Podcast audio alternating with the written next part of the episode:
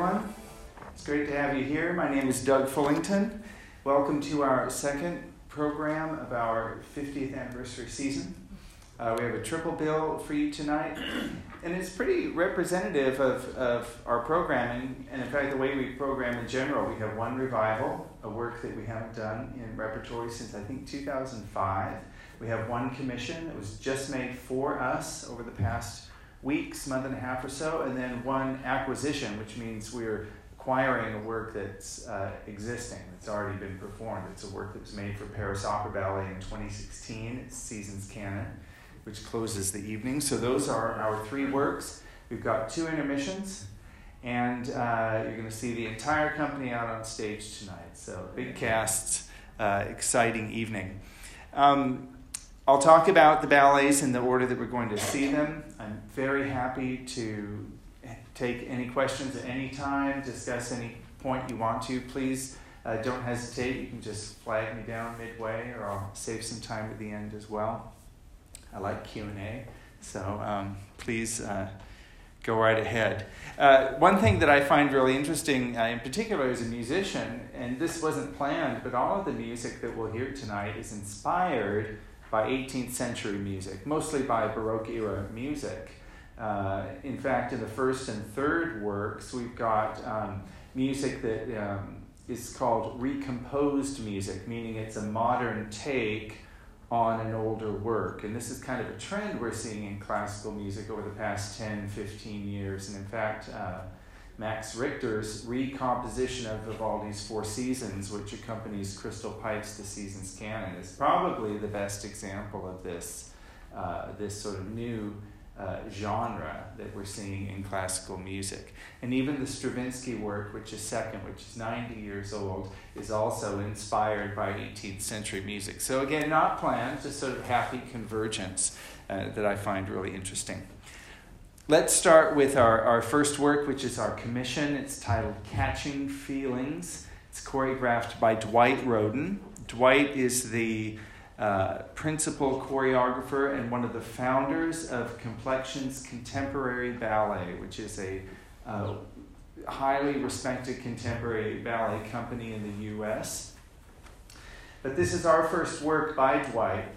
That being said, we do have a relationship with him. When we first did Ulysses Dove's ballet, Dancing on the Front Porch of Heaven, uh, Dwight was one of the stagers for that ballet. So he came here, he worked with the company, taught all the roles. Uh, so we all know Dwight, but uh, the company composition has changed a lot since then. So when he came to create a new work, he's got sort of a, a a new slate of dancers to work with. But he jumped right in. He has a big cast of 15 dancers, and we have two uh, different casts that perform his work. So it's 30 dancers in the company that have worked with him uh, during this period of time. Um, Catching Feelings. I didn't have a chance to talk to Dwight directly about the title of his work, but the dancer said that he would often mention. Um, uh, the, the idea, a simple idea really of human interaction and, and the uh, emotions that are evoked when uh, dancing to music, seeing what the music says, what kind of dancing will be inspired by that music, and then what it says about the relationships of the dancers that we see on stage, whether it's the whole group as an ensemble or as a community, whether it's duos, trios, or solos. So that is sort of the idea that, that's driving this work. Uh, and I think just as much the music by Bach that Dwight has chosen. There's seven different pieces by Bach that make up this work. It's a pretty substantial ballet. Uh, it's just over half an hour in length. Um, two of the seven are uh, original works by Bach. One is uh, one of the movements of the famous cello suites uh, which will be played by our principal cellist, Paige Smith. Another uh, one of the violin solos that Michael Jinsoo Lim will be playing. The rest is, is recorded, and it is this new uh, recomposition of several of Bach's works. Generally, we play these live, but these pieces were uh, composed very recently, and I know the decision to use them was made very recently as well. So I would say if this ballet comes back into the repertory, we'll see a complete live performance of it. that said, the recordings are beautifully, beautifully done. In the first movement, we're introduced to the whole group, and really, we um, they come at us in waves and it's really a kind of get to know you movement, if you will. And I'm kind of going off the title Catching Feelings here in my sort of casual talk about how we're going to meet the dancers, if you will, in this work.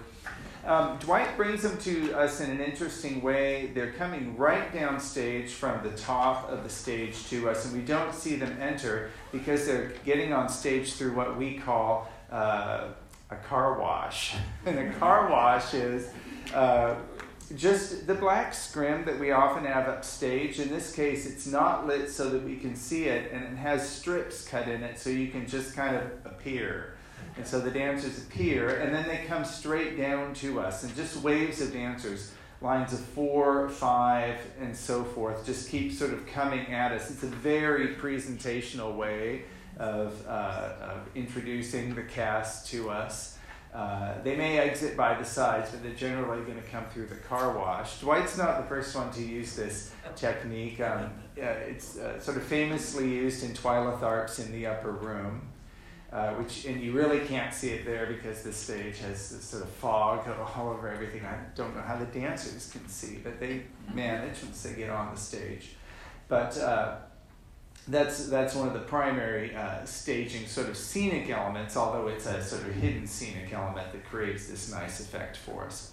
Once we get past the first movement and we get into more of the solo music, Dwight starts pulling uh, members of this community of 15 out for us, and, and we meet them in duets, in trios, and in solos, most often in duets. And uh, he's working in a, uh, in a balletic idiom. There are point shoes, um, but in a really athletic style. I really enjoy the partnering here. It's very fluid, it's very expansive, and uh, I think it's very, I really enjoy watching it, and, and I think he's really working to respond to the sort of ebb and flow of the music. And it's very um, recognizably Bach, but what the composers tend to do today is apply some more modern techniques to the 18th century music. They might pull out a one melodic theme and then play it at, at, different successive pitches or sort of work it through sort of more kind of modern systems of composition, if you will. So it's a little bit of an old meets new, uh, but very recognizably Bach. So it's sort of a reverie on Bach, if you will, or an homage to Bach. And that's really how the, ple- the piece works out. We go through the different movements, and, and I think Dwight's really responding to the to the feel of the music, if you will, and that's really what's informing the, um, the energy level of the different uh, sections, whether it's duets and solos or, or the whole group again, which once we've sort of had a chance to have all of the dancers featured, we, the sort of community or ensemble group comes back to us. And that is uh, Catching Feelings. Again, it clocks in at about uh, half an hour, and then we have our first intermission. And when we come back, we have our uh, ballet that's a revival, and it's a revival of George Balanchine's duo concertante. Uh, this is a work we've only had in repertory one time, and it was on Peter Boal's first program that he programmed for us in the fall of 2005. So, sort of his introductory program. And he brought two uh, new works by uh, Balanchine to us on that program and a new Jerome Robbins. So, he was really bringing work from his own repertory that he danced at New York City Ballet. And he had just retired from New York City Ballet. So, it made a lot of sense that he would bring these works to us.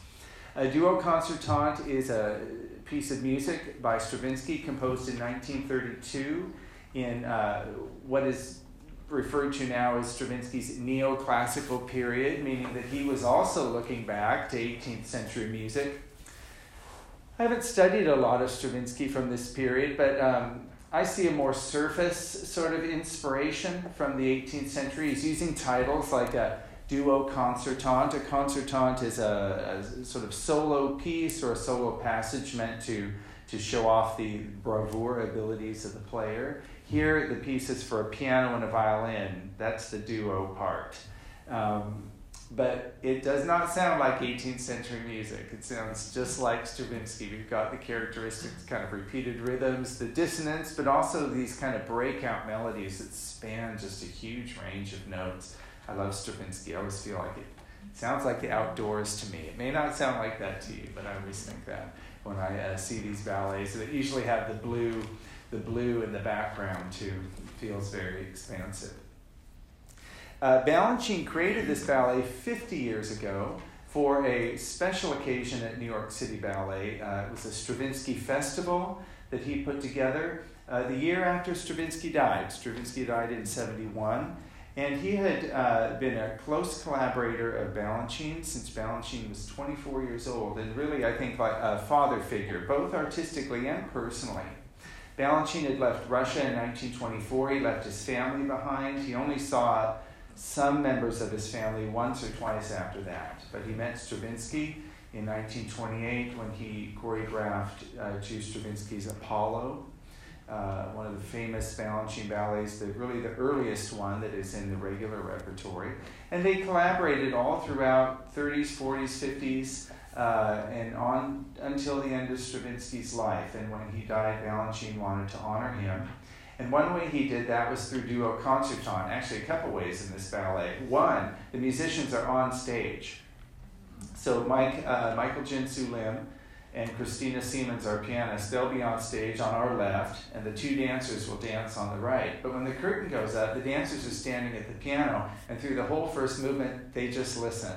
And I think it was Balanchine at the beginning of this Stravinsky festival saying, We're here to honor Stravinsky, so we're going to start out by just listening. And so the dancers, we sort of take the cue from them, and we're all we all listen to the opening movement, and then once the music continues, then the dancers move out into the right hand side of the stage and begin to dance. And it's just what we'd expect from Balanchine. Like Dwight Rhoden, just taking the cue from the music for the movement style, for the rhythm. I really like this piece. It's quite intimate. Not only are there just a few dancers, two dancers and two musicians, but the way they interact is a little bit more casual than sometimes we see in Balanchine ballets. We're often presented in his ballets with a, a very idealized view of the human body, the way it can move and the way it can look, which is beautiful. And there's often a very utopian quality to his large cast works. Here we've just got two people. Uh, they're clearly enjoying the music, and I think the dancers are literally enjoying having Mike and Christina on stage with them. And I think that that's palpable in the way that they, they perform this work. We've got three casts uh, dancing this ballet, and tonight you'll see um, Clara Ruf Maldonado and Christopher D'Ariano. Christopher just uh, promoted to soloist last week. Uh, the preparation for this ballet was special for us too. Peter Boal was our stager. Uh, by that I mean he's the person responsible for teaching all of the parts uh, of the ballet to the different casts and just overseeing the work and bringing it to the stage at the standard that we, we want to see it at, and that the George Balanchine Trust would like to see it at as well. But in addition to that, Peter brought one of the original cast members, Kay Mazzo, uh, to Seattle for a week to work with the dancers. Uh, Kay was a principal with New York City Ballet uh, in the 60s and the 70s. Balanchine made this work on her and on Peter Martins, who went on to be artistic director of New York City Ballet for more than 30 years after Balanchine died. Uh, Kay went on after her retirement to become the uh, administrative director of the School of American Ballet, which is the school attached to New York City Ballet, uh, one of the major dance uh, training uh, institutions in the country. She just retired, so Peter took advantage of that, Peter Boal, and asked Kay to come and work with our dancers. And uh, from what I've heard uh, about it from them, they had a great week with her hearing about uh, not only the steps and, and sort of encouragement and ideas and options for how they, they would interpret it, but also I think hearing about uh, the experience of having a work created on her by George Balanchine, um, which would be uh, something very special. So great to have this work back in the repertory. Uh, I have talked for about as long as it lasts, not quite, but almost. It's about, it's about 16, 16, 17 minutes. It has a very interesting ending. Suddenly, for the last movement, which is very lyrical, uh, Balanchine uh, gives us a very sentimental scene, and I don't mean that uh, derogatorily at all. Uh, the lights come down, and he uses spotlights just to show us the dancers' hands and the face, faces. It's quite romantic uh, at the end of the ballet, and quite personal. Uh, in my experience with Balanchine ballets, when Balanchine uh, sort of shifts into a more romantic mode, it's very clear he's not being subtle and I think it's, it's a very sweet ending to, to some beautiful music at the end of the ballet. We have our second intermission, and then we come back for Seasons Canon. Um, this has a cast of two times many. There are 54 dancers in this work. It's a very, it's a very uh, large scale work. It's very satisfying to see such a full stage. Um, the choreography is by Crystal Pite. This was a work she made for Paris Opera Ballet in 2016. And even though that was six years ago, we're only the second company to perform the work because something called COVID happened in between then and now. And uh, we had plans to perform it earlier, but now we're finally able to bring it to the stage. And uh, it also has been a thrilling experience for the company and not just to work with Crystal Pite, but to dance a piece with so many people and feel like such a tight knit community, literally and figuratively. Um, so many things to say about this work. The music, as I said, is uh, Max Richter's recomposition of Vivaldi's Four Seasons. Of course, Vivaldi's Four Seasons is a famous set of violin concertos. Um, if you're not sure if you know what they sound like, I think as soon as you start to hear some phrases, you will, because if you've ever ridden in a car, an elevator, or a grocery store, or watched TV, you will have heard some of it. It's very much part of the soundtrack of our culture, of our culture, definitely. So what Max Richter did, he said he took only about 25% of the musical material, but he sort of works it and reworks it through. It, it sounds like Vivaldi, but definitely through a a 21st century lens. Um, I think it's quite stunning, and, and uh, this work was written 10 years ago uh, in 2012, and it was, I think, held a place on the Billboard charts for quite a while. So, it, in its own right, it's, it's become a, a well known and, and, and popular work. It also comes in at about half an hour. Uh, we had Crystal Pite here for about a little over a week, about a week and a half, but uh, her stager that preceded her was here for many weeks to work with the company, not only on the exact steps and movements in, in the piece, but also just the movement vocabulary and the way the dancers needed to move to put across uh, Crystal's intentions here. Uh, Crystal was Peter Boal's guest for our dress rehearsal conversation series that we've started again, which is great. It was last Thursday night here before dress rehearsal. So we had an opportunity to hear from her about the piece. Uh, she said, first of all, that she really enjoys the opportunity to work for large ballet companies because there are a lot of resources and big casts. And she juxtaposes that with working with her own company, Kid Pivot, up in Vancouver, BC, which is quite a small company. Uh, they, they will spend a couple of years creating a new work that then they will tour for a number of years. It's a completely different scenario with a big uh, repertory company like ours, or Paris Opera, or the Royal Ballet, where she was just working in London. There, she has quite a limited time to put together a work. It might be four or five weeks, and uh, large casts, so lots of work. It's a very concentrated and intense period. So that was the experience in 2016 with Paris Opera Ballet. She just dove in headfirst with this large cast and pretty famous score and decided that she would take the idea of the seasons as her inspiration. Not only the seasons, but then the earth itself and the fact that it can be both beautiful and also brutal. We know that's true with weather and just all of the sort of uh, machinations of, of the world and so much that we're not able to control she uses the dancers as often as sort of one organism. Uh, they're often physically attached to each other, touching each other, maybe hands on the shoulder of the person next to you, and they, they create these wonderful shapes. The idea of the canon that we have in the title, the season's canon, um, works itself through the movement in canons that might start at one end of the 54 and work itself uh, to, to the other end. Sometimes it starts in the middle and moves out. Sometimes it starts at the ends and moves toward the middle and so forth. Like we see in Dwight's ballet, Catching Feelings, once we are familiar with the whole group, uh, Crystal starts to pull out individuals or uh, duos and so forth. Sometimes they dance on their own, sometimes they're the focal point of the movement of the rest of the group, sometimes they're um, juxtaposed with that large group. Uh, there's a wonderful section. Um, I'm not sure who's dancing it tonight. Let me just get on the right page. We are Saturday, 11 12. Cecilia, CCI Lisiu tonight. Uh, she leads one section and uh, she has particular movements with both arms and her head. And off of her left arm, there will be a line of dancers, and they represent her arm, and they all do what her left arm does, and the same on the right, and then one for her head. It's just a very interesting uh, way of augmenting the movement of one individual with, with all these sort of echoes of, of her movement behind her. Um, there's sort of an endless variety of these types of uh, visual displays and moving tableaus that we see in this piece.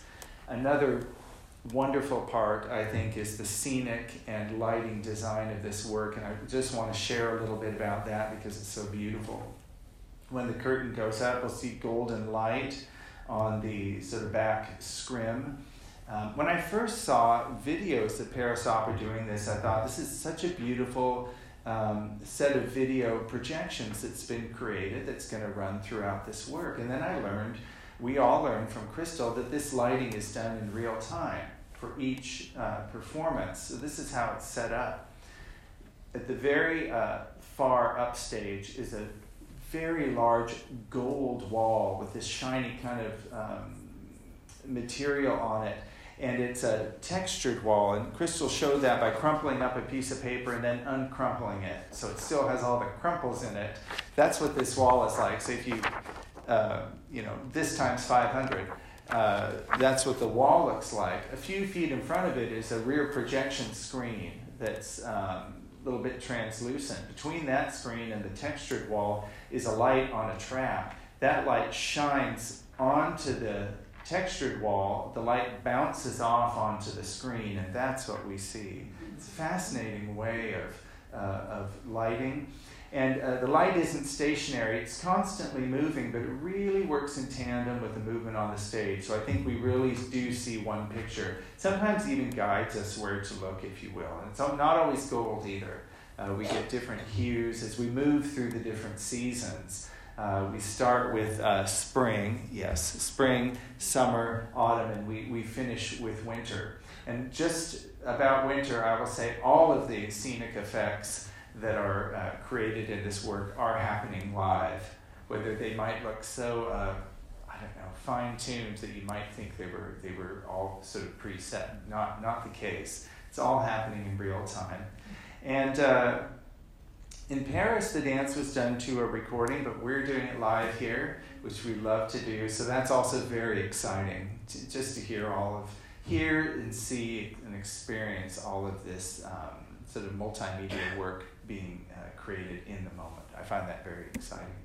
Uh, Crystal has a dedicated team of uh, designers and artists that she works with for scenic design, lighting design, costume design, uh, she has musicians that she regularly works with. So over time, they've explored these different kind of techniques, not just choreography, but everything else that can work together with it. And they're able to apply what they find and experiment. And uh, we all benefit by seeing what the fruits of those uh, of that collaboration is. And we definitely, I think, see this with Seasons Canon. Uh, Peter said, Peter Boal said when he was talking to Crystal about what might be the third work of hers that we bring into the rep, she sent him a Vimeo link to the Paris Opera production. And Peter said, I, I love this. It has 54 people. We don't have 54 company dancers. And Crystal suggested that we um, use some of the professional division students in the school, which is our highest level. It's a pre professional. Uh, division program of one or two years where we're really helping the students transition from being students to being professional, uh, full time professional dancers. So that's what we've done. I think it's been a tremendous experience for them as part of their training, and I think they've done. Uh, they've they've worked in seamlessly, and now they have a new sort of set of movement vocabulary to draw from going forward. Last thing I want to say is that we have our post-performance Q&A, our Meet the Artist uh, session down here after the performance. Um, this weekend is a little bit of uh, Meet Apprentices and New Dancers weekend. So uh, tonight, Peter Boal will welcome uh, Audrey Malik, who is a new company member, and Destiny Wimpye, who's a new apprentice. And uh, you'll be able to get to know them. They'll have just performed Seasons Canon and I'm sure they'll be uh, just thrilled to, to talk about that experience and answer your questions. It's a terrific way to let the traffic exit that garage next door. And, uh, but even more than that, it's, it's a nice way to recap the program. So you're all very welcome to come, to come here after the performance and enjoy that. Uh, we have a couple of minutes left. If you'd like to ask anything, I can try and answer. Um, if there's anything I haven't touched on or you'd like to know, sure. When will Dylan be healed? When will Dylan Wald be healed? Uh, he's has had a leg injury and uh, surgery, and he's he's on the mend. I think he's back. I think he's to the point where you can take some of bar class. Ballet class starts with movements at the bar, where you have some support, and then you move to what we call the center, where you're doing unsupported movements. Uh, so he's in process of uh, rehabilitation and sort of retraining, re-strengthening the muscles. Uh, injuries are so tough, and we, we see it in, in professional sports as well. Not only do you have to have the injury treated and then heal from it, but then you have to um, rehab your body back to the kind of shape you need to be in to do what, what it is you do. So it's this multi-step process, which is a, can be a long road, but uh, definitely in 2023 we'll see Dylan back. I think he's doing some Drosselmeyers in Nutcracker.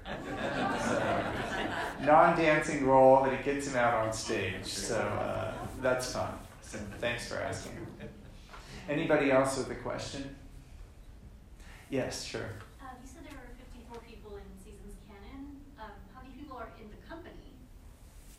I think a question about how many in the company, I think we're at 46. We just added our apprentices, and also, I should say, uh, Peter Boal announced uh, six promotions to soloist. So we have a very full soloist uh, roster right now. I think we're at 46, though.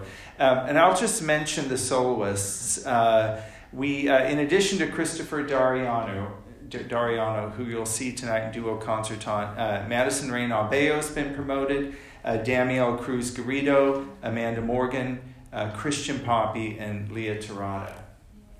Who are all terrific, but it's just really cool that three of them Amanda's from Tacoma, Christian's from Lake Stevens, and Maddie Abeo's from Seattle. It's just kind of great that from here they trained in our school, they went through the professional division, so it's great inspiration for those students that are in that professional division just to see, you know, what the next steps can be. And now they're promoted to soloist in the company, ready to take on new repertoire.